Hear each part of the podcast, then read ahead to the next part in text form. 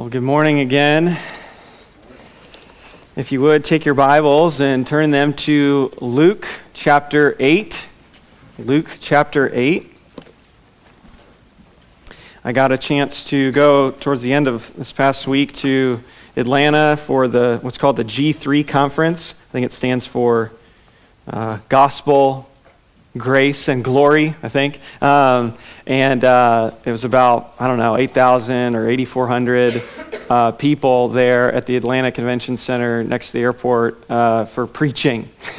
and uh, so uh, Steve Lawson was there and um, got to hear him twice. Uh, they let they let Lawson speak twice. Everyone else gets one, you know. But um, so and um, so we had a great time, and they will post those uh, messages actually up on uh, online. I think g3min.org, uh, and yeah, I'd recommend uh, many of those to you in the weeks. They're not up yet, but in the weeks to come, um, those are a great resource if you're interested. And the theme was the sovereignty of God, the sovereignty of God. So, um, very good to catch up with friends and from seminary that were there as well, and um, and uh, give updates on our church. And uh, just so good to be back here, though, and to worship here. Uh, with, with you all. This is my favorite place to be uh, each week, to worship with God's people and these people, Emmanuel Bible Church people. So it's good to be with you again and continue our study in Luke.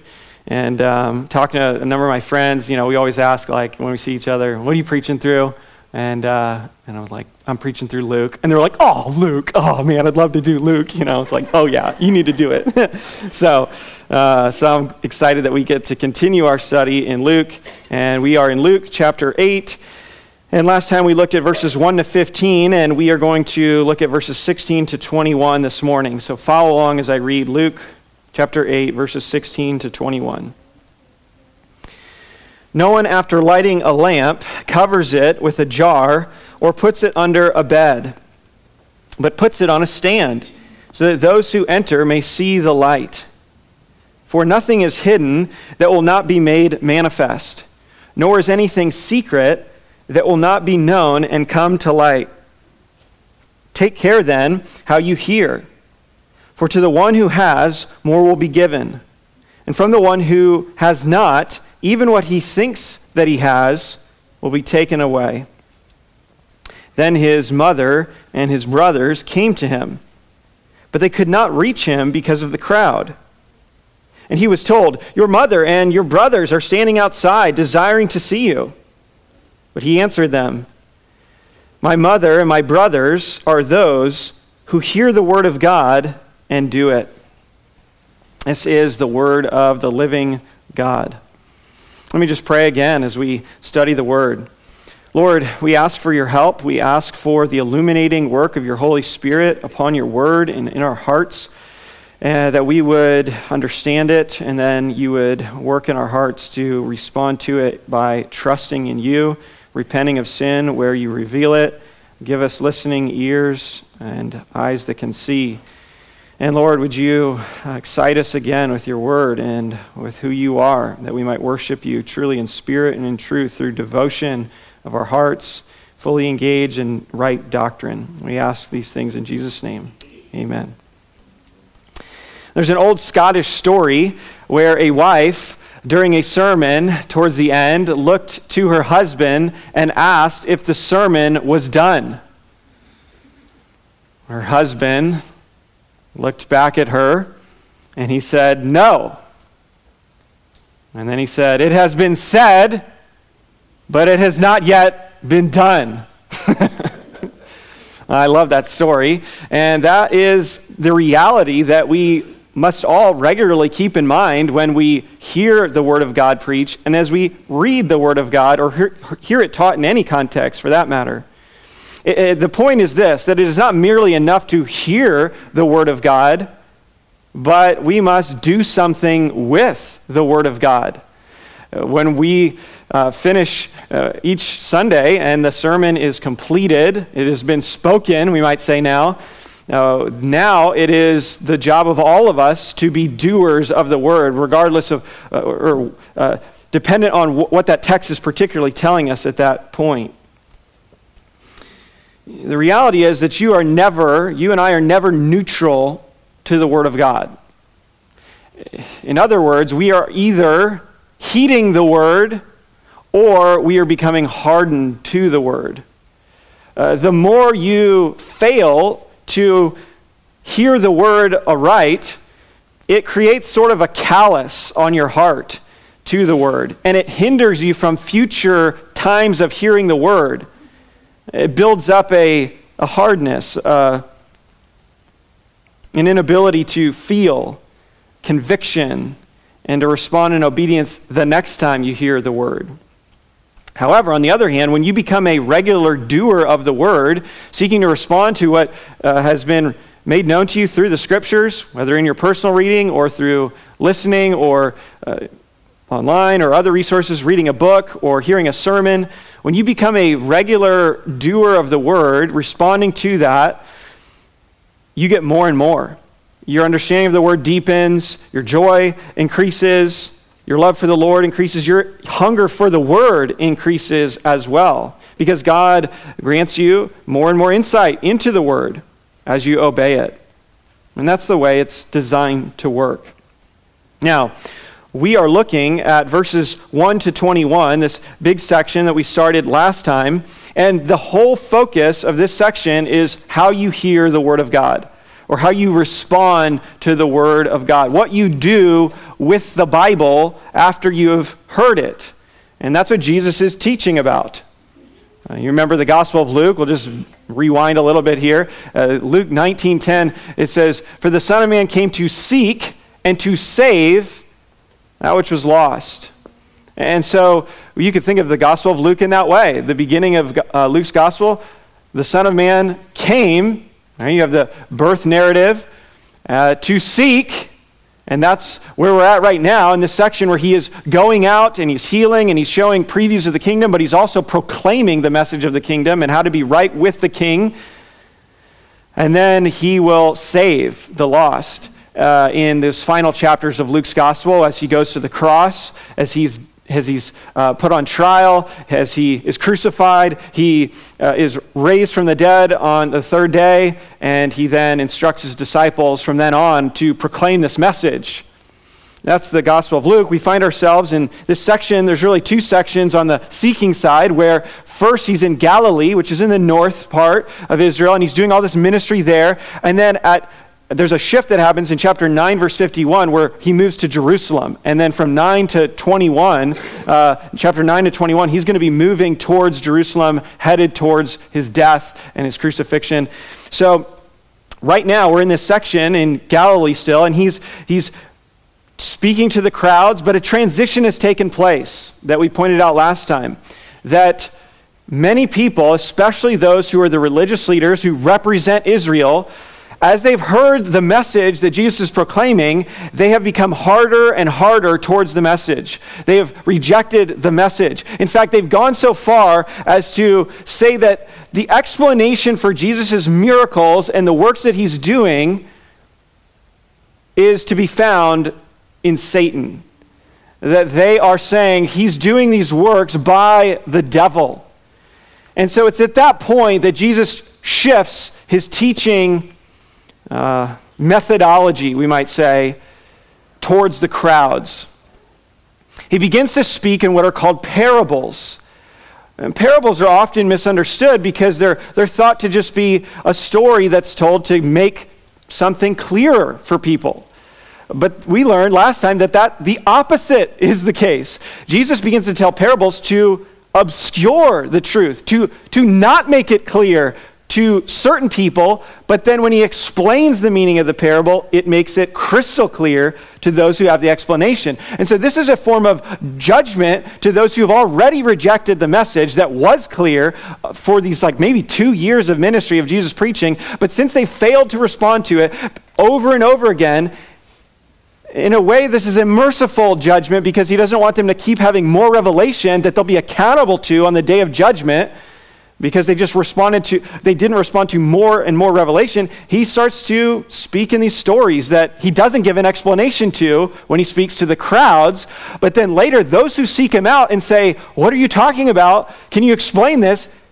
To them, he explains it. And he gives them the privilege to know the, the mysteries of the kingdom, the mysteries of what the parables mean. And, and then when he explains it, it's very clear, it's very plain we saw the four soils, right? And we saw that each of these soils represent a human heart. And the seed that's sown on them represents the Word of God. It's like Jesus gives you the answer key. But before that, I don't know if you've ever uh, seen these like um, ciphers, right? Where you, you have a cipher and you, you have these you know, different clues and stuff, and, and you're sending a message to someone, but they look at it and it's like, what is that? It doesn't make sense. But then you give them the, the cipher or the code, I guess maybe that is called the cipher, and, and it helps you almost decode what it means.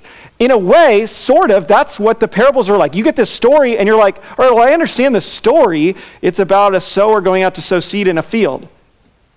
But what does that mean? Like, what is that? What is the value of that? What, is, what are you trying to say to us? And then Jesus explains later, here's what it means, and he shows you what these things represent. So, that's what's happening. He's changed this teaching tactic. And so, for those who are really eager to know the truth, they want to respond to Jesus, he gives them the explanation and they get more truth. He reveals more to them. They get extra.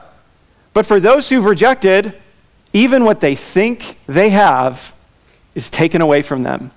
And so now Jesus is beginning to further explain that in our passage this morning about how the disciples need to respond to the Word of God. Uh, we've been looking at three implications, really, from the ministry of the Word of Christ so that you might rightly respond to it. And last week we looked at two of the three. The first, in verses 1 to 3, was that there is the need to support the ministry of the word. When we've been benefited by the word and changed by the word, it then leads to a desire to see the word go out to others so that they might hear the transforming message of the Bible and of Christ. And so you see these, a number of these women and the, the transformation that's happened there, and then they are supporting the, the work of Jesus. Secondly, we saw uh, that the need to survey the soils of the word these four different hearts. We saw Jesus tell the parable, and then the, asking the disciples ask the question of why parables. Jesus explains that, and then he gives the explanation of the parable. And it's these four hearts. And we, we pointed out that the three of them represent people who are not true Christians. And then the last one, the fourth one, are those who have truly responded in faith, and they continue to respond in faith through the duration of their lives. Uh, the first one, we, it was stolen faith. It, it's sown that they hear the gospel message. And remind you, all of these are people who hear the gospel message, right? We're not talking about people who've never heard the gospel here. Jesus is talking about those who do hear the word. And so here's a person who hears the word, but immediately it's snatched away. And this happens in various ways, but there's no growth. They have a hard heart. The second is the, the shallow soil. It, it lands on the ground and then boom, it, it, it pops up and it seems like it's, it's beautiful and, and good, but it, it doesn't have. Um, a good root system because there's this limestone uh, rock underneath and it doesn't allow moisture. And so the heat comes, the trials of life come, and they give up. They stop following. And they show a great show of it. And we actually talked about that a little bit in our Sunday school and church history and some of the second great awakening. And a lot of these people who had these great responses, eager, and then shortly thereafter fell away. And then the third soil is the, the, the sidetracked faith. And it's those who who seem to make a, a response to the gospel, but then over time they get choked out by pleasures, cares of the world, um, different pursuits that in and of themselves may not be sinful or, or wrong, but they just take priority and precedence over one's pursuit of Christ. And so Jesus warns about these three responses, and he's telling his disciples also to know hey, you need to be able to discern what's going on in someone's heart and life as it comes to their hearing of the gospel and to know that not everyone who claims to be a follower of Christ is actually a follower of Christ. And so then, who is the true follower? Well, he says it's the, the soil that it falls upon and it bears fruit. And it bears an incredible fruit compared to these others. It, it, it, it bears the fruit of a transformed life. And it does that with patience. In other words, it continues to bear fruit over time in, in perseverance or patience despite the distractions of the world despite the trials of the world. And so that's the, the four that he gives. That's the survey of the soils of the word. Finally, uh, this morning we look at the need to submit to the teaching of the word, and that's what we find in verses 16 to 21. Submit to the teaching of the word. And as we look at this point here, really want us to see four implications from Jesus' teaching on submitting to the word.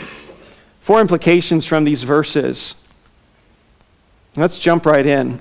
The first one, in verse 16, is the need to receive the illumination of the word. The need to receive the illumination of the word. Look again at verse 16. No one, after lighting a lamp, covers it with a jar or puts it under a bed, but puts it on a stand, so that those who enter may see the light. Uh, this isn't so much another parable as it is a, proverbial statement. Uh, Jesus is making a very obvious point uh, and don't think of a lamp like maybe you have in your house, but this is like a uh, one of these ancient oil uh, lamp, lamps that uh, were made out of clay and they were hardened, and then you'd put oil in it, and then it stick a wick in, and you would light that, and then you would, they're pretty small actually. I have a, a replica of one and uh, in my in my study, and uh, they're just really tiny. And you just put this up, and it's actually on my bookshelf. And so, if it were lit, uh, it would you'd put it in a high place to to give light. It'll give it a lot of light, but if you had multiple of these, it would it would fill up uh, light for the room. Uh, but this is a very obvious point. you don't light a lamp and then hide it away, because it, its very purpose is to give light. You don't put it under a bed, you don't, you don't hide it somewhere. Why would you light it in the first place? if the point was to show light. So, you don't light a lamp to keep things dark. That goes against its purpose. And so, this, these lamps, like light, light today, uh, are for the purpose of illumination. Illumination. And God's word is often compared to light. Psalm 119, this, this chapter, this gargantuan chapter we've been reading over the last few weeks, uh, two passages that are pertinent to this Psalm 119, 105. You probably could just say this. You probably already have it coming to your mind. Your word, yeah, is a light. Your word is a light or a lamp to my feet and a light to my path. Psalm 119, verse 130 says, The unfolding of your words gives light, it imparts understanding to the simple. I don't know if you've ever experienced that. I have. I regularly experience that as I study the Word. You know, I come, I, I open the Bible and I start to study a new passage, and sometimes I read it and I'm like, okay, where, where are we going to go with this? You know, and as I study more, it's like there's the unfolding of light. The more you keep your head in the book and study and read and pray, it becomes clearer and clearer and clearer. Right? The clarity of Scripture doesn't mean that it's always easy to get at the meaning, but it means that the meaning is when a proper study of the text has been made, it's undeniable. That, that it means this and only this. It couldn't mean anything else. Right? Calculus is hard, but not because there's like so many different answers to a particular question, but because you have to know so much to get to that answer, right? And so certain areas of Scripture, yes, are, are maybe we would say more difficult to get at the right interpretation because there's a lot to, to pull together. Other things more plain and, and they're more like addition and subtraction, right? But there's only one right answer. And that's the way the Word of God is. But as you get to that answer, as you study the Word and keep your head in the book, it just becomes clearer and clearer. It's like light is just coming and it's turning on. Something that was not as clear to you, it becomes clearer and clearer and clearer. And what is the result of that in your life? When the Word of God becomes clearer, just take one text. When the, when the meaning of one particular passage becomes clear to you and it's undeniable, and you embrace that by faith, that produces unshakable conviction and courage. Right? Courage is built out of deep convictions. And as you seek to live the Christian life before a world that does not value that, you need convictions. You need courage to stand. And how are you going to have courage? Well, You need convictions. How are you going to get convictions? Well, you have to have utter confidence that the text is saying what it's actually saying. And that comes back to the clarity of Scripture. The Scripture is clear, but the work must be done. If there's still confusion as to, uh, maybe it doesn't mean that, so maybe I don't need to take this stand. But once you see it, you can't unsee it. And then your options are I believe it and I'm going to stake my life on this, or I don't believe it and I'm going to reject it. But, but if you're a believer, your option is not to reject it. it is to believe it because Christ is your Lord. You're not your, your, your, your own Lord. And so when the word becomes clear, you go, this is it. Whether I have to lose my job for this, whether I have to lose my life for this, this is true. I have to, I have to stand. And that's the courage we need. And so we need the, the illumination of the word. We need to receive the illumination of the word. Now, it's not just the, the, the word of God written that is light, but Jesus himself, the, the word of God incarnate is light. John 1, sorry, John 8, 12. Jesus spoke to them saying, I am the light of the world. Whoever follows me will not walk in darkness, but will have the light of life. Even earlier in Luke's gospel, Zechariah, when he thinks about and the uh, coming of the Messiah, he writes this, or he, he says this, Luke records it in Luke 1, verse 76. He says about this messianic child, and, and you, child, will be, or he's talking about his son, uh, who will speak about the Messiah, and you, child, will be called the prophet of the Most High. For you will go before the Lord to prepare his ways, to give knowledge of salvation to his people in the forgiveness of their sins, because of the tender mercy of our God, whereby the sunrise shall visit us from on high. See that? The Messiah is likened to the sunrise that visits us from on high, to give light to those who sit in darkness in the shadow of death, to guide our feet into the way of peace. Simeon, remember old Simeon? It's a little awkward. They go into the temple, and this guy takes their baby. and he's like, I can die now. You're like, oh, hand the baby back. um, but no, Simeon has been waiting his whole life to see the Messiah.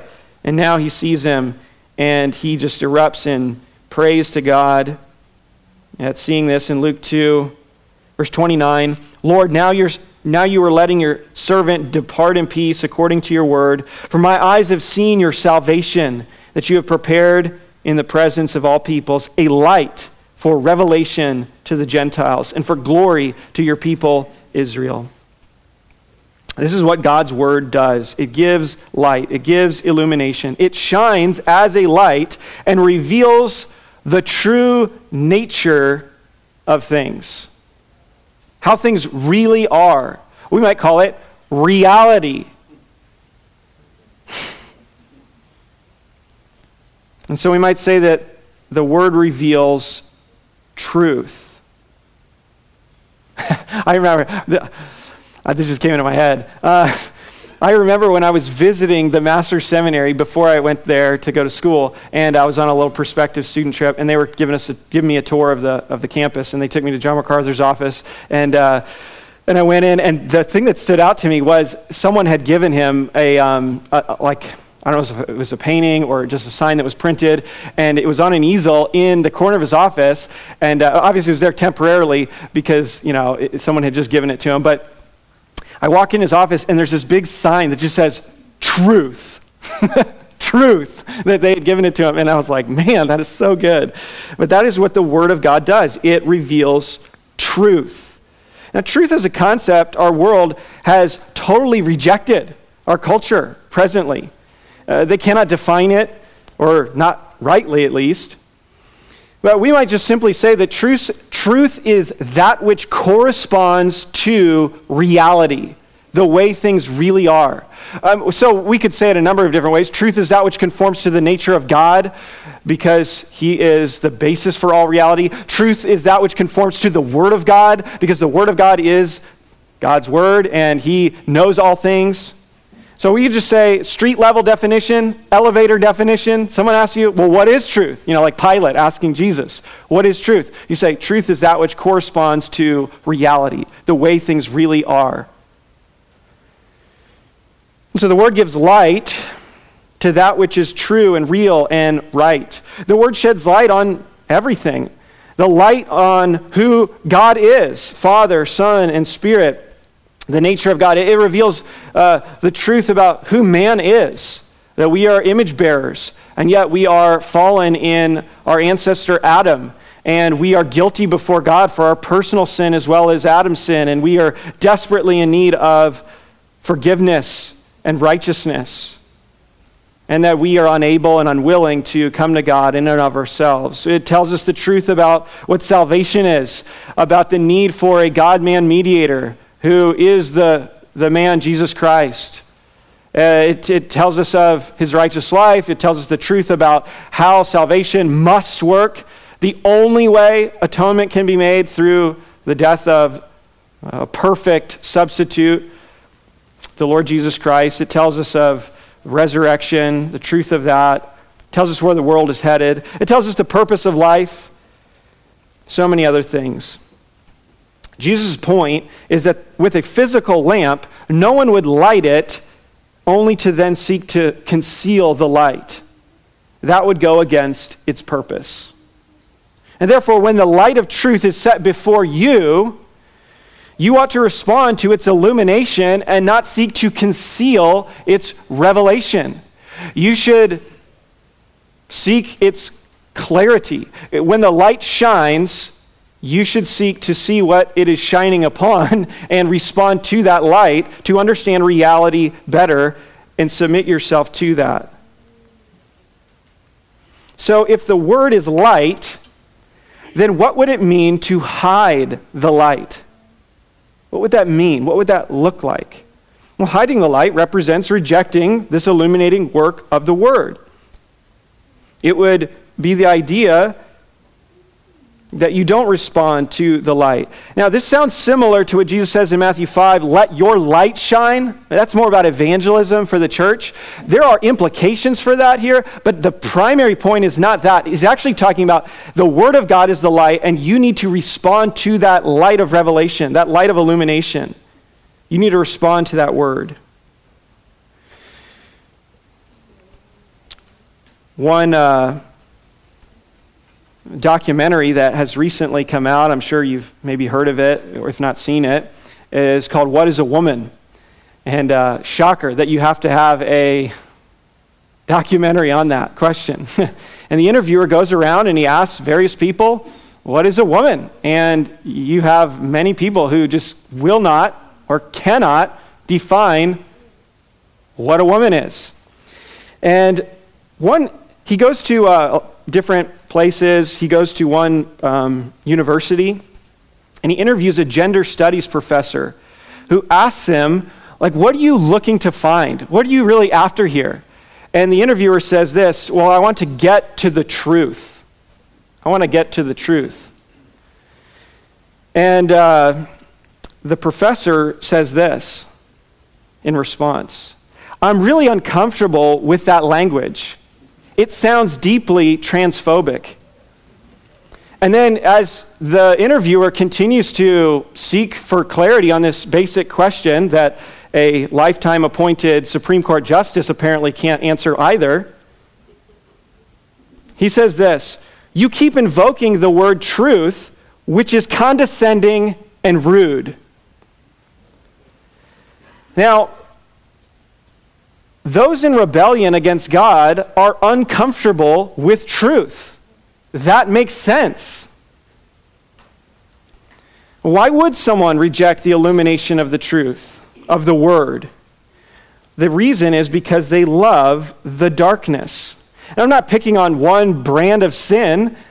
Eh, you know that anyone in any sin doesn't like the truth. And actually, I think part of the, the slide we see into accepting that which is not reality is because that's kind of convenient for your own conscience. That if you're like, well, I don't really like how the word affects me, and uh, nails me on my sin. And so I'll, I'll just say this stuff too about other people because I can't handle the truth either.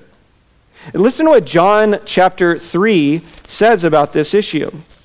John chapter 3, verse 19. John 3:19 says, "And this is the judgment. The light has come into the world, and people loved the darkness rather than the light, because their works were evil." Do you see that? Why do they not want the light? Why do they love the darkness? Because their works were evil. It's their sin. Verse 20 For everyone who does wicked things hates the light. And this is how all of us are born. Why would they hate the light? Be, simply because of their, their wicked acts. It says they, they hate the light and does not come to the light, lest his works should be exposed. That's the fear. Exposure. Exposure. The guilt of that, the shame of that. This is what Paul refers to in Romans 1:18 as suppressing the truth, right? Jesus puts it in the terms of, hey, no one lights a lamp, a physical lamp, and then hides it somewhere. But they certainly do that with the metaphor that he's getting at, which is when the Word of God shines in truth, they want to turn that off. They want to close that book. They want to suppress that truth. They want to put that light somewhere else, conceal it. Why? Because it it convicts them. It condemns them. the point of this illustration by Jesus is that you would receive the illumination the word of Christ brings. The word of Christ illumines and makes clear the will of God and the way to God. Right? The, the Word of God explains very clearly how to come to God, how to know God through the person and work of Jesus Christ, through repentance and faith and trust in Him. Very clear. It also shows us the will of God and how, what it looks like to please Him, how, how we are to live and organize our lives in a way that would glorify Him. That's the light the Word of God brings. Therefore, we must seek to resist suppressing it or trying to cover it up. The goal of the light of God's word is to be seen. It is clear. And so, how can you receive the illumination of the word? Very practically, I think it's a good practice to pray before you read the Bible. Not a long prayer, but just ask the Lord for help. Ask for illumination. Ask for clarity on what you are reading. The author dwells within you, dear Christian. now, he will guide you then into the meaning of the truth, not in some mystical way, but will guide you as you seek to apply the normal means of understanding any text, right? A literal, grammatical, historical reading of the text, just basic principles for reading a text. So begin with prayer. See, here's how it works. If sin is what keeps us from receiving the illumination of the word, then we must repent of sin before coming to study the Bible. Right? It would be a good practice to just in your heart of hearts, before the word is even preached or before the service starts, just have a moment to say, Lord, I don't even know all the sins I've committed this week, but please forgive me. And the sins I do know about, forgive me so I can hear aright your word. Now, wouldn't you know it, James, the half brother of Jesus, who did not believe at first but later did, listen to what he says and how close it is to what we're talking about. In James 1, I call this how to listen to a sermon. what James is saying here. He says in James 1:19, "Know this, my beloved brothers, let every person be quick to hear, slow to speak, and slow to anger. Now, we, we often think about that in, like on its own, and that's a good principle for interpersonal relationships, but actually, he's talking about the Word of God and hearing the Word of God. So, so as you come to the Word of God, brothers and sisters, be quick to hear the Word of God. Be slow to speak back. No, no, no. You know, and, and talk back to what you're hearing. And be slow to anger at the word. For the anger of man does not produce the righteousness of God. Therefore, put away all filthiness and rampant wickedness. So that's what you need to do before you hear the word. And then notice the next phrase and receive with meekness or humility the implanted word, which is able to save your souls. And then he'll go on to talk about being a doer of the word. So this is like very practical. James is helping us. He's saying, before you study your Bible, repent of sin, right? There are a lot of scholars who write commentaries on the Bible. They're not Christians but they are good at grammar and syntax and you know telling you what this word has been used by and they make observations about the text but they don't believe the text right? So there's a sense in which you could do a lot of study but they're not starting that way. That's why it's so key that there's personal preparation for reading the word and that we repent of sin that is how you have more out of your Bible. Repent before reading the Bible so that you can receive more riches of revelation. Let me say that again for you because I worked hard on it and I want you to know. I'm finally not quoting someone. So repent before reading the Bible so that you can receive more riches of revelation. So sin leads you to make mistakes in the interpretation of the text. Why would that be? Why is that? Because you don't want the text to mean what it says when you're disobedient, right? That's pretty obvious. Hermeneutics, the study of the Bible, the principles that you apply to study the text, um, is yes, there are definite principles, but, but there's a human factor, and we mess it up. We, the problem is not with the text, the problem is with the reader sometimes because we come with preconceived uh, things that we, we don't want the text to say. And so we need to seek the Lord in that way. So preparation for Bible study is key. So the first way we are to submit to the teaching of the Word of God is by receiving the illumination of the Word.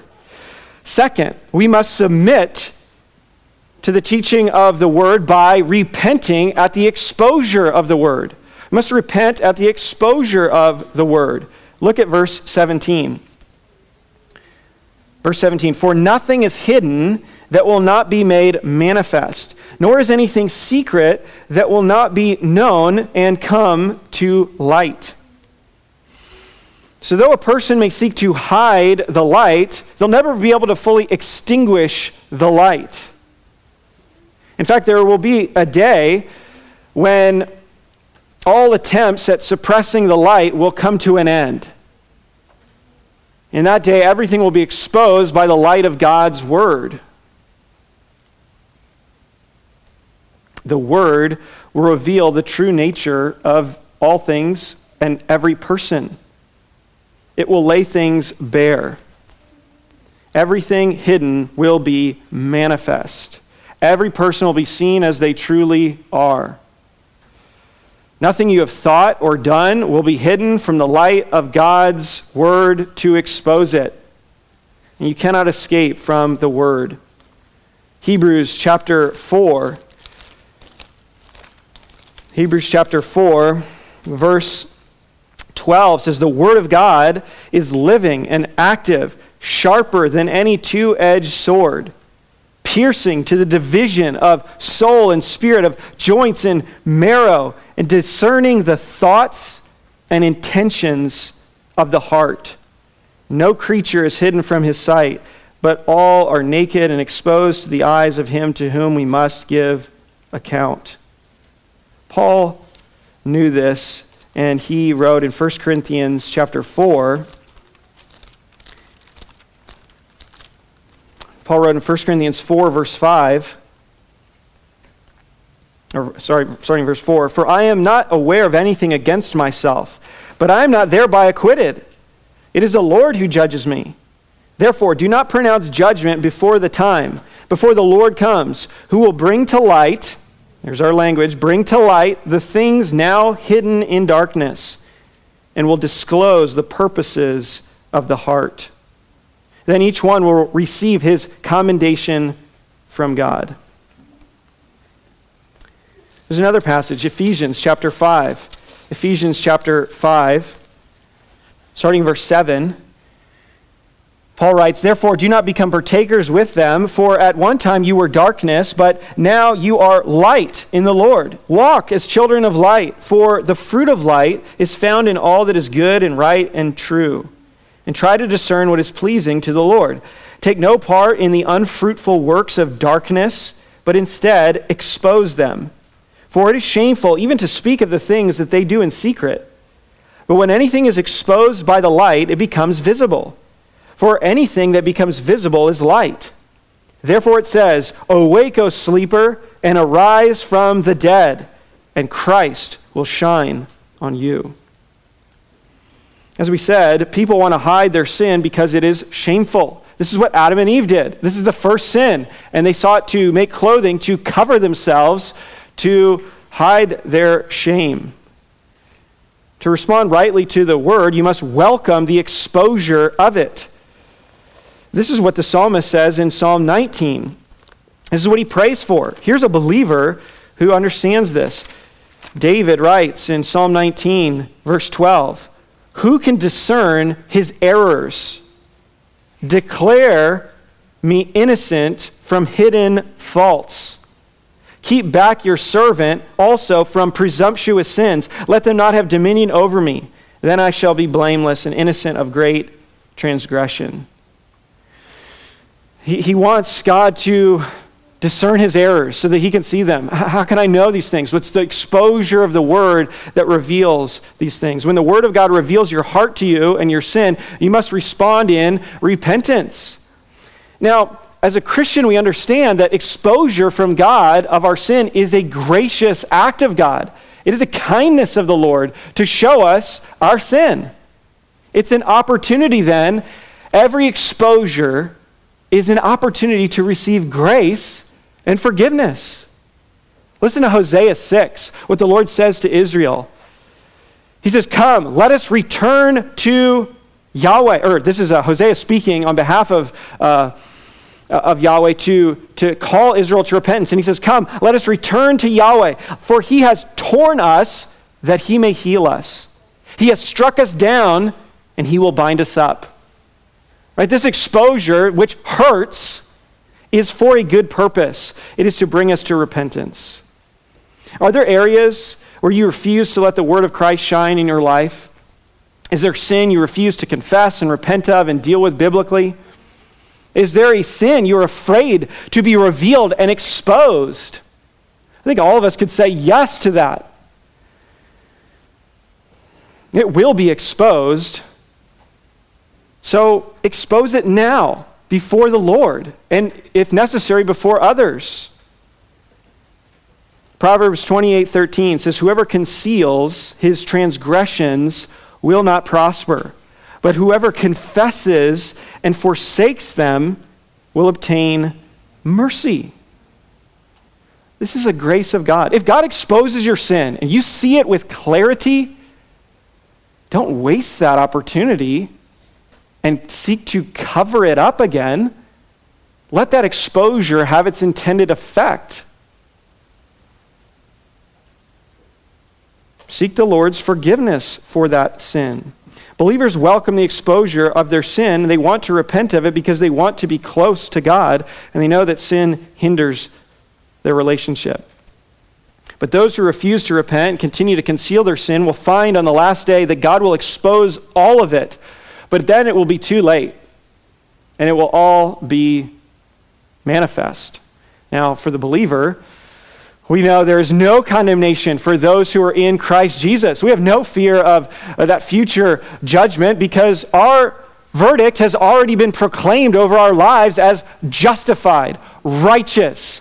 God sees us with the righteous robes of Christ's righteousness. And uh, that's redundant, but you know what I mean.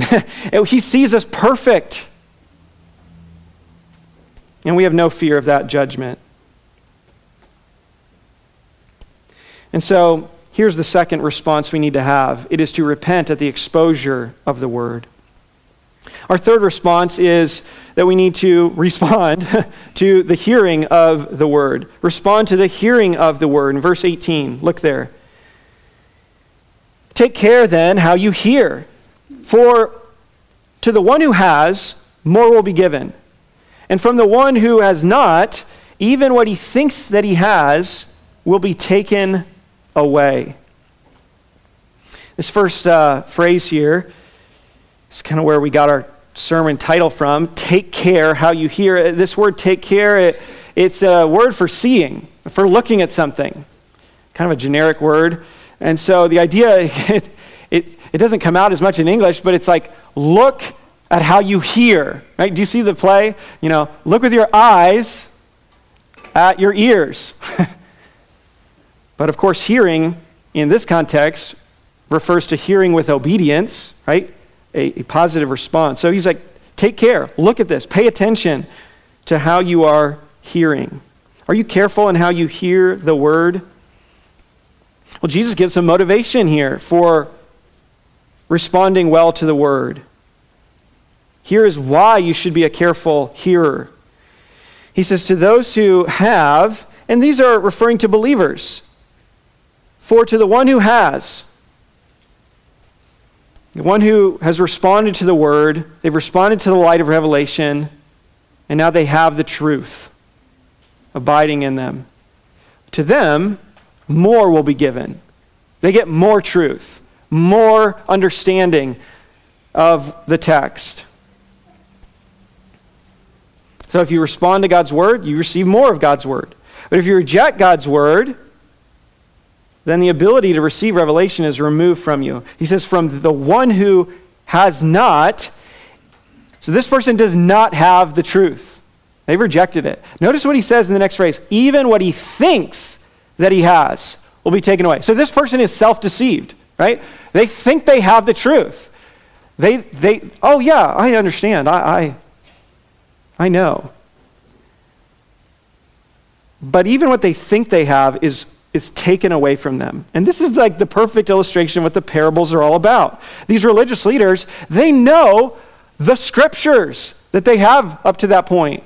They're familiar with it. They think they have the truth. And yet, they've rejected it. They don't have it. And so Jesus says, what, even what you think you have, it's going to be taken away. But to those of you who are responding to the word, that good soil, oh, more is going to come, more and more and more. More and more clarity.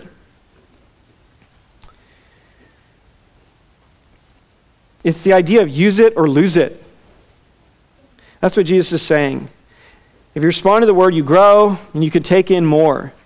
It's like a class where, you know, like when you go to college, you have like prerequisite classes. You're like, oh man, I really want to take this class first. And then they're like, sorry, you have to, you have to take this prerequisite. And you're like, oh, I don't want that class. You know? and that's the idea. It's like if you want to progress in maturity as a Christian, there are prerequisites, right? Just start obeying whatever you hear. And, then more light comes and more maturity comes. Uh, the author of Hebrew makes this very point. Uh, Paul. Hebrews 5, maybe through Luke, I don't know.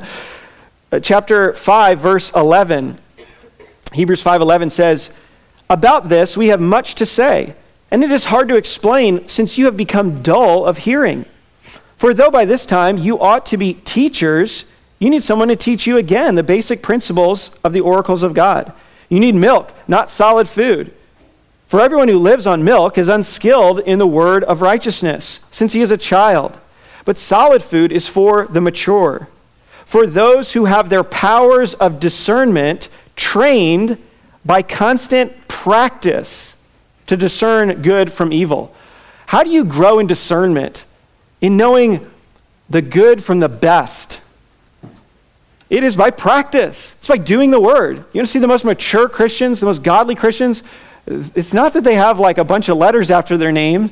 It's because they obey a lot, right? They, you know these people that, that, that just, they're just, tell me what the word says, I'm going to do it. And they get more knowledge and they, they understand the scriptures better. They understand life better. People who obey the word know the word the best.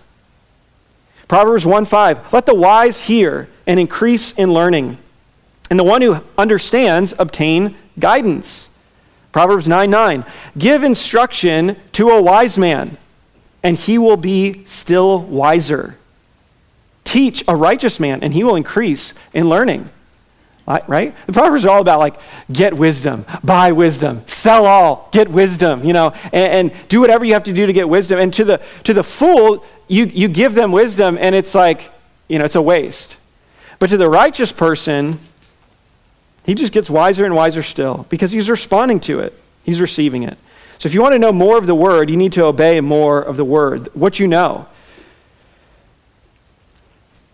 Here's some practical questions you can ask these are not original to me, but these are just helpful in as you study the Bible to respond to the word. Ask yourself when you hear the word, is there a truth to be believed? Is there a way of life to be followed? Is there a rule to be obeyed? Is there a promise to be embraced? Is there a sin to be avoided? Is there an example to be followed? A blessing to be enjoyed?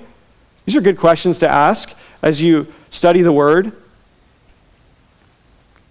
Truth to be obeyed, truth, truth to be believed, way to be followed, rule to be obeyed, promise to be embraced, sin to be avoided, example to be followed, blessing to be enjoyed. These are not exhaustive, but they get you started on thinking through all right, what do I do with the text? What do, what do I need to do now? So respond to the Word of God.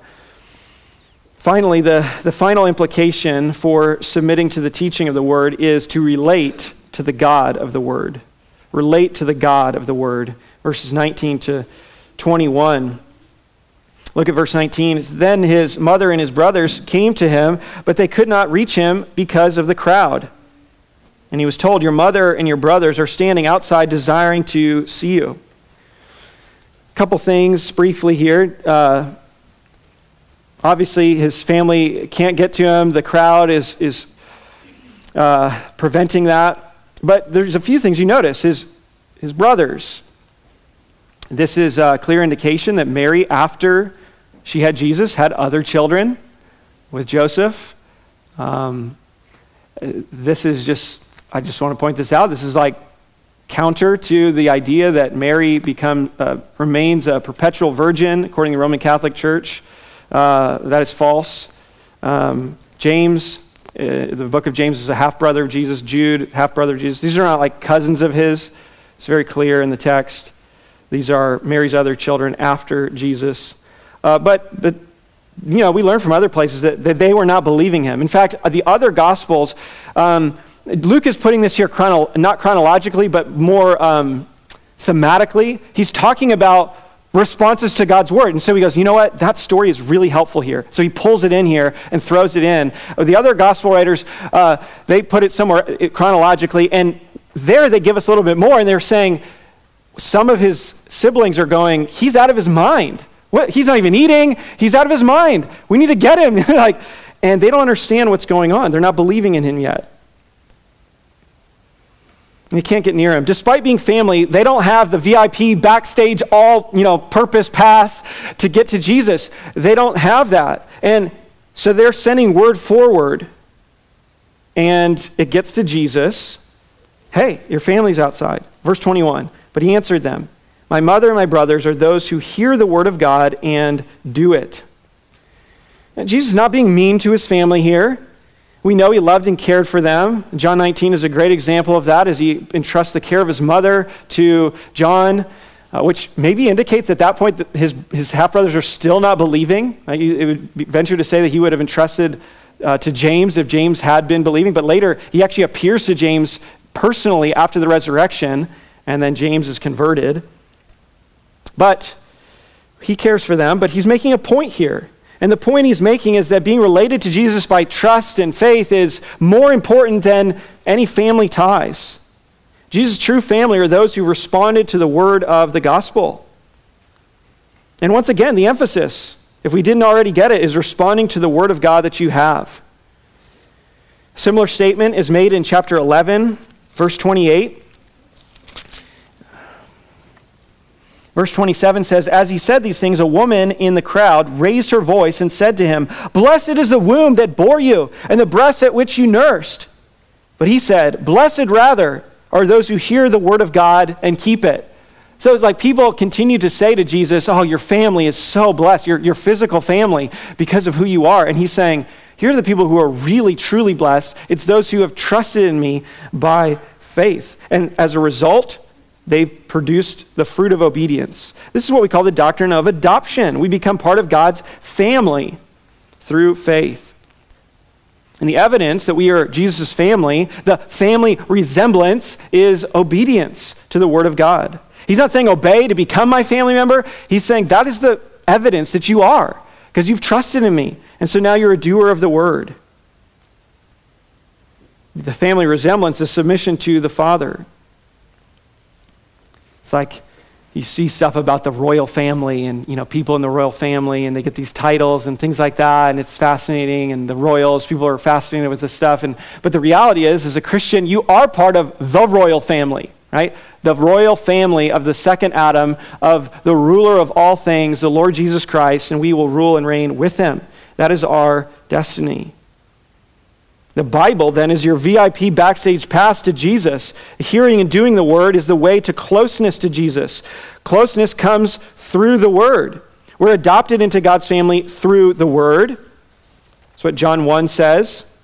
But to, to all who did receive him, who believed in his name, he gave the right to become children of God, who were born not of blood, nor of the will of the flesh, nor of the will of man, but of God. James 1:18 says he brought us forth by the word of truth, born by the word of truth. And then we continue to grow closer to Christ through the word. Uh, John 14 John 14 verse 18 14 18 Jesus says, I, I will not leave you as orphans. I will come to you. Yet a little while, and the world will see me no more, but you will see me. Because I live, you also will live. In that day, you will know that I am in, the, in my Father, and you in me, and I in you. Whoever has my commandments and keeps them, he it is who loves me. And he who loves me will be loved by my Father, and I will love him and manifest myself to him. Judas, not Iscariot, said to him, Lord, how is it that you will manifest yourself to us and not to the world? And Jesus answered him, If anyone loves me, he will keep my word, and my Father will love him and we will come to him and make our home with him.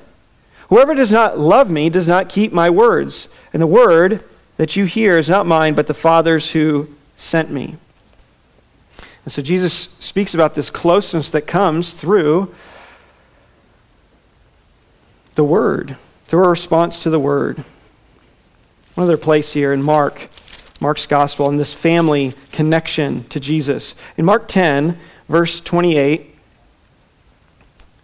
Mark 10 28. The disciples are just amazed at how can anyone be saved? You know, and he says, with, with man it's impossible, but with God all things are possible. Verse 28 Peter began to say to him, See, we have left everything and followed you. And Jesus said, Truly I say to you, there is no one who has left house, and then listen to this, who has left house or brothers or sisters or mother or father or children or lands for my sake and for the gospel. Right? He's saying, You're coming to the gospel, you're responding to the gospel in faith may come at a great cost. And that may be increasingly so in our culture. It will be increasingly so. And so he's saying if you lose a close relationship because of your commitment to Christ, the priority you place on that, he's saying this, verse 30 who will not receive a hundredfold now in this time houses and, listen what he says, brothers and sisters and mothers and children and lands with persecutions and in the age to come, eternal life. Jesus saying, hey, if you lose family now for the sake of the gospel, in this life, you gain family. You gain a hundredfold. You gain a hundredfold brothers and sisters and mothers and these relationships because you truly are a part of a family. This family is the closest family. It ought to be. We are the family of God. We are the children of God. We know this. For some of us, those who have family members who don't know the Lord, we feel we have such an affection for them, but there's such a closeness with those who are not our our, our physical family, but they're our spiritual family because we have so much more in common in our faith in Christ. And so, how do you have a relationship with the God of the Word? It is through the Word. You're brought forth by the Word, and you're brought closer by the Word. So, how do you respond to the Word of God, to the Word of the gospel? Does it pass through your mind like water passes through a pipe, making virtually no impact on the pipe whatsoever? Or does the Word of God pass through your heart like water passes through a vine, a root? And as it passes through to get to other parts of the root, it nourishes. It has an effect upon you. That is the difference between being a dead heart and a living heart. The word passes through the heart of a believer and it nourishes that root as it passes on.